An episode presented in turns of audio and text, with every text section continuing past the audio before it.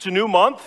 The new school year has started, and so as a church, this morning we are going to begin a new sermon series. Uh, we're going to take the next seven weeks at least to work slowly through one chapter of the Bible, which is Isaiah chapter 40. Uh, this morning, it's just mainly going to be a lot of introduction. So I encourage you, if you haven't done so yet, you can either follow the words on the screen or look it up in your Pew Bible on page number 712. We're just going to read the first two verses this morning and get introduced to the setting and the situation that Isaiah 40 is written to. Again, in your Pew Bibles, it's on page number 712.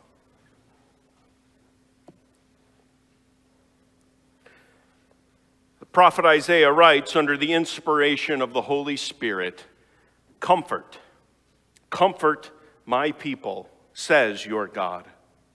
Speak tenderly to Jerusalem and cry to her that her warfare is ended, that her iniquity is pardoned, that she has received from the Lord's hand double for all her sins. This is the word of the Lord. Thanks be to God.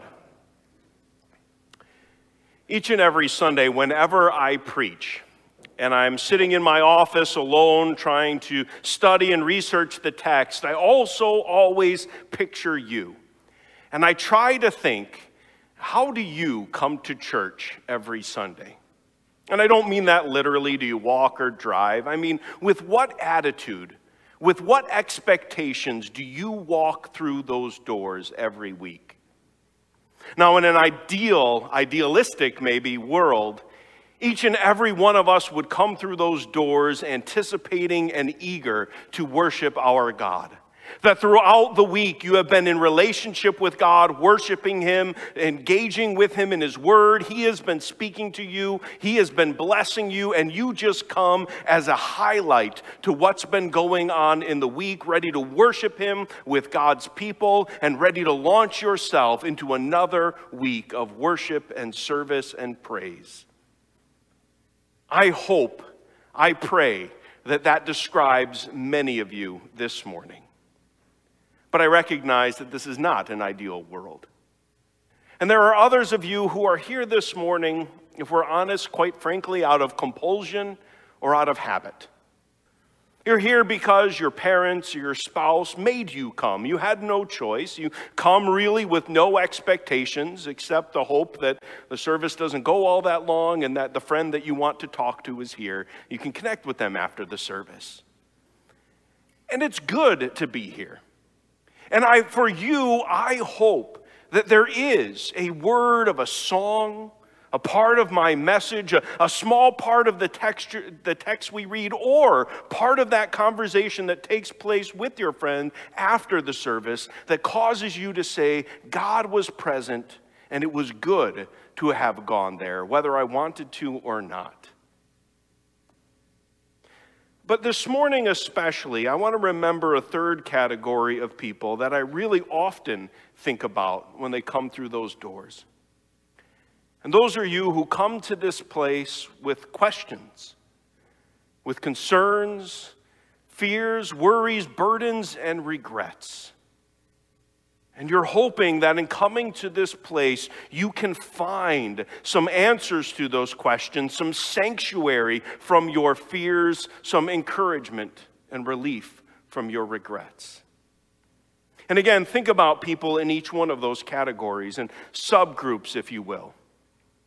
I think about those that come with concerns that are not of their making at all. Especially think of people that have health concerns They've done everything right as far as they know, but for whatever reasons, they come because their health is not what it is supposed to be. Their bodies are broken and they are worried about it. They have no control over their futures. They're fearful of the results of the tests that are going to be coming back. They're anxious because of the, the, the, memories that are starting to slip more and more, and the grasp of reality you recognize isn't quite what it should be. You're anxious because there's stuff going on in your life that feel like it is out of your control. So you want to look beyond yourself to a God who does, says he controls all things. Beyond that, I think about those that come with fears. And the many different fears that drive our lives, the, the fear of each other, the time we spend in a mirror making sure we look just right and that there's nothing wrong so that when we show up here, no one's going to be like, ooh, what are they wearing? Or why did they do their hair that way? But we would be accepted and loved and welcomed. Think about people that have a fear of our nation that all week long the primary voice has been that word, that voice from the radio or social media that's trying to stoke those fears. The worry about the future, that if a political party that you don't like continues to do those terrible things, think about what is going to happen. And that fear drives their audience, but it also starts to ingrain in your heart. And you worry about what's going on and what can I do to stop it. And what's going to happen if it keeps going out of control? And then I think about those people who have regrets. The others I've been talking about have been things that they can't really control. It's not in their ability to manipulate or change, but these people, they've been here before. And in being here before, they've heard those challenges and they said, you know what? This week is going to be different. I'm not going to do that thing. Lord, change me, shape me. And now you sit here this morning and you look over this last week and you did it again. You blew it. You engaged in that exact same sin. And with that regret, you come with wonder. I wonder how much longer it's going to be until I'm exposed as the fraud that I am. I wonder if God is going to be done with me. Does he even want me to come to his church because he knows the person that I am, the awful things that I have done, and maybe I'm not even welcomed in his presence any longer?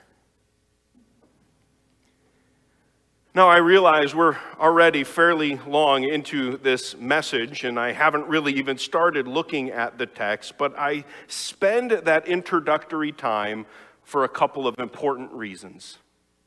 First of all, in thinking about those who come with questions, concerns, fears, and regrets, I recognize that since we are in a broken world, if you are not someone that is currently in that category, you will be someday.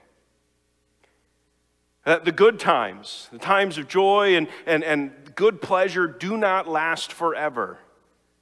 And so, whether you're in the thick of it in this moment or you will be in the future, there is an important message of God for you in those times of doubts, questions, concerns, and worries. But furthermore, as we begin this new journey through this one chapter of Isaiah, it's important to start with an understanding of the people that Isaiah was writing to in this chapter. And the people that Isaiah was writing to were people who were in the thick of it. They were asking those questions. They were struggling with a lot of the things that I was just talking about. If you've ever read through the book of Isaiah as a total, uh, even with a casual reading, you will recognize that this chapter stands out as something different. Uh, so far in the book, in Isaiah chapter 1 through 39, we have primarily heard a lot of warnings to the people of Israel about the judgment that was going to be coming for them. You see, they too lived in a broken world. And in that broken world, they had blown it.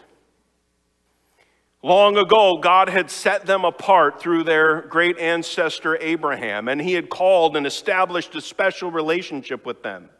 And after their time in Egypt and being freed from that, he had led them into a land that he had promised to Abraham where they could be settled, but more importantly, where they could be a light to the other nations, an example of what a right relationship with God, with his creatures, were supposed to look like. And yet, throughout their history, they failed over and over again. Instead of modeling for others a right relationship with God, they looked at those other nations and they said, you know, some of those practices seem kind of fun. Some of the things they're doing seems kind of interesting, and so they incorporated the worship of idols into their experiences. and they neglected the worship of God. And when times were good, which they often were, and the people prospered, well, then they celebrated and they praised themselves for what they had done, for the things that they had earned, and how good things were going. They gave credit to themselves. And then when things were bad, well, instead of looking and clinging to God, they looked to other things. They looked to those idols and the practices of worshiping them more and more and harder and harder, just like the other nations, to try to accomplish a better crop, for example.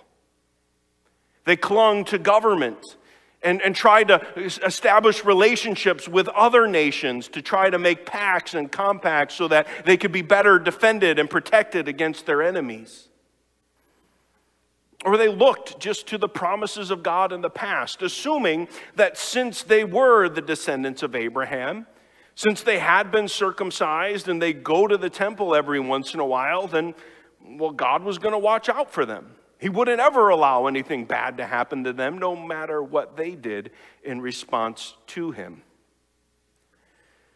And with the other prophets, in all of that, Isaiah warned them over and over again that they needed to stop clinging to those worldly things and return to the Lord, or the promised judgments would come true. Well, through Isaiah and through many other prophets, God had warned. The people did not repent, and so the judgments came and all of those protections and all of the things that the Israelites had trusted in were taken from them. Summarizing a long period of history, when the Babylonians were finally sick and tired of this rebellious nation of Israel that was causing problems to them, they laid siege to the city of Jerusalem. They destroyed its walls, they burned down the temple, they killed and exiled the religious leaders.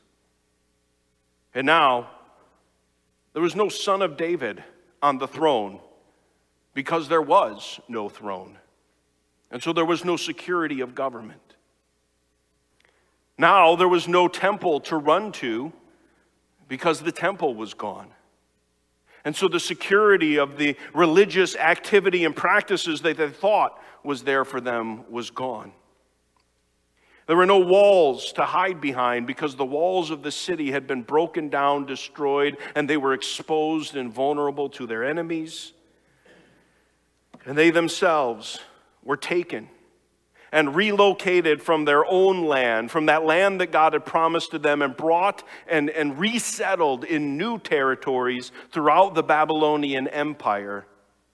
And they were put into exile. And so the land was gone as well. And especially since it had been their fault, since they had ignored warning after warning, they were wondering was there any hope for them in this broken world? Especially when everything that they had trusted in had been yanked out from under them. And into that situation, they asked this question Have they blown it forever? Was God done with them? Was he going to forget about them and maybe start over with somebody else? And into those questions, Isaiah 40 speaks a whole new world, a whole new word to those people living in that world. And that word is comfort. Such a precious word that it gets repeated for emphasis and for assurance. Comfort.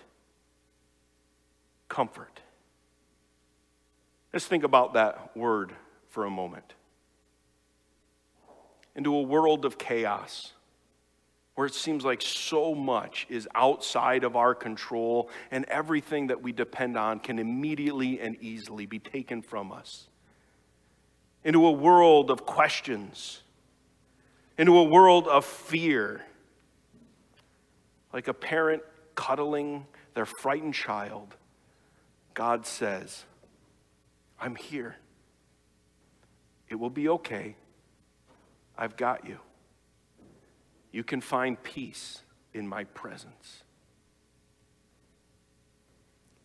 That comfort is found, first of all, in a few words that might be easy to read over in our text, but, but you need to see the significance. The text continues Comfort, comfort my people, says your God. A great covenant promise of Abraham was I will be your God and you will be my people. And despite the fact that those people, the Israelites, had over and over again done almost everything they could to violate that relationship, to rebel against their God, to disobey his commands and decrees, God was always been and always would be faithful. They were still his people. He was still their God. Yes, a lot had happened but God hadn't gone anywhere. In later verses in the text, that theme of God's presence, about the fact that He hadn't forgotten them, hadn't neglected them, hadn't abandoned them, is going to be highlighted in later messages. So we'll develop that more further later. But right away from the beginning, we get a glimpse. You are still my people.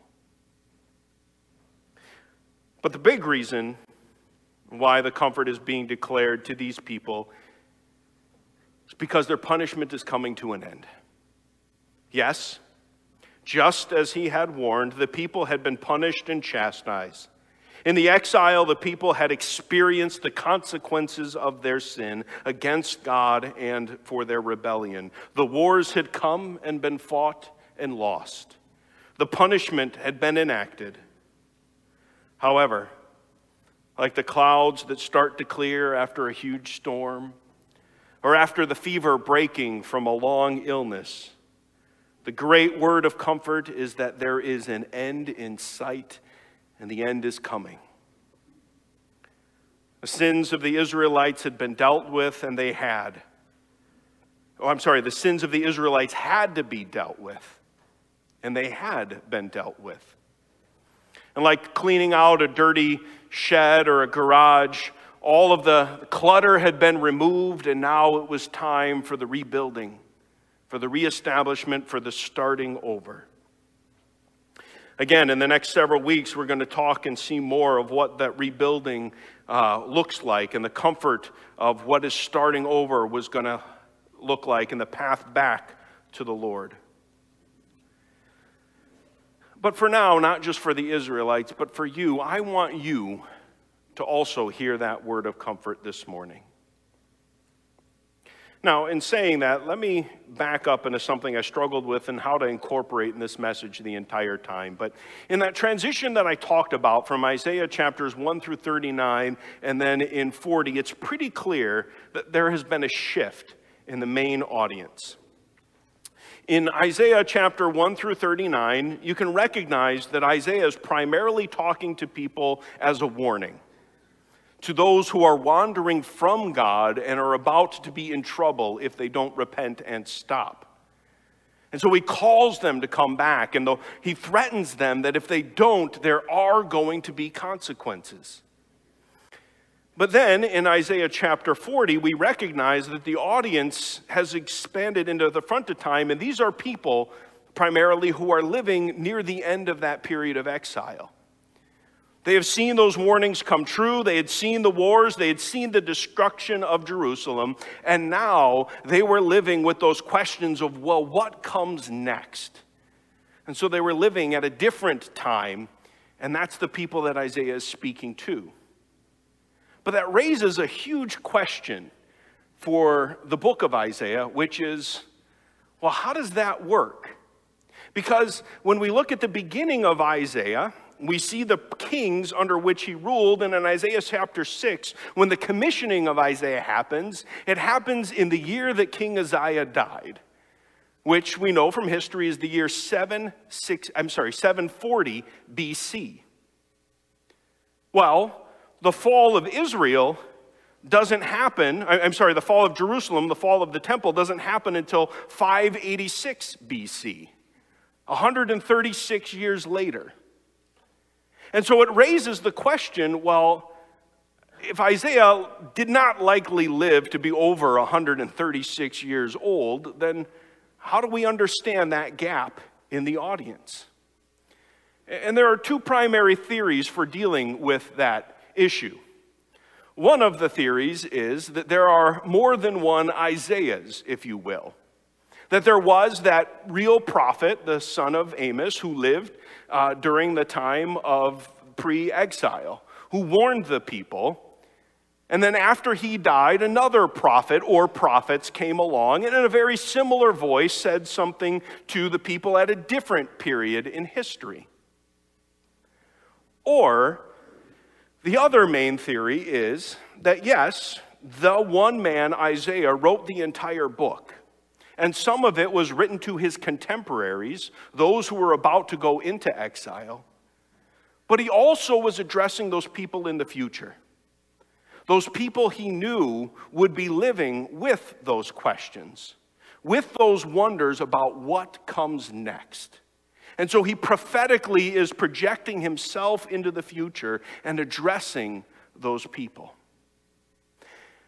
I read far too much, and I'm not going to get into all of the ins and outs of the different arguments, but I tend toward that second idea that there was just one person named Isaiah. But if that is true, then think about what that means. It means that even before the punishments and the consequences for their sins of Israel had been expressed and implemented, God already had a plan that he revealed and he gave to Isaiah, saying that this is the purpose for what comes next, beyond the consequences. Meaning that throughout it all, the lead up, the consequences, and the restoration, God was in control and God was at work. He knew and explained why these consequences were coming and that they would also come to an end one day as well. And why do I emphasize that, especially for us? Well, two reasons. First, a major reason why I wanted to preach this series and this chapter of Isaiah is to continually remind us that even in the hard times of life, God is still in control. He still has a plan that is good, and that we can always trust that He is working that plan out. Now, I will admit that when you hear words like cancer, when you lose someone dearly loved to you and you grieve that loss, when your child confesses that they no longer believe in God and they are rejecting all that you laid in terms of the foundation of faith, the idea that God is still present and in control can be hard to hear. What is God up to in disease? in death or in rebellion. But as much as we ask those questions, I want you to cling to that comfort that God has never abandoned you. He has not forgotten you, and the promises that He made to you in the baptismal font still stands. I am your God. You are my precious child, and I will never abandon you. I will never fail you. I will never forget you. That's a promise for those that are in the midst of things right now and for those that know will face trials in the future. God is faithful. He will never leave or abandon you in the midst of struggles. He has a plan that He is working out. The other reason why I emphasize the fact that Isaiah was writing these things before they even happened is to the point to the bigger picture and the bigger plan that Isaiah also alluded to, but we have had the opportunity to experience.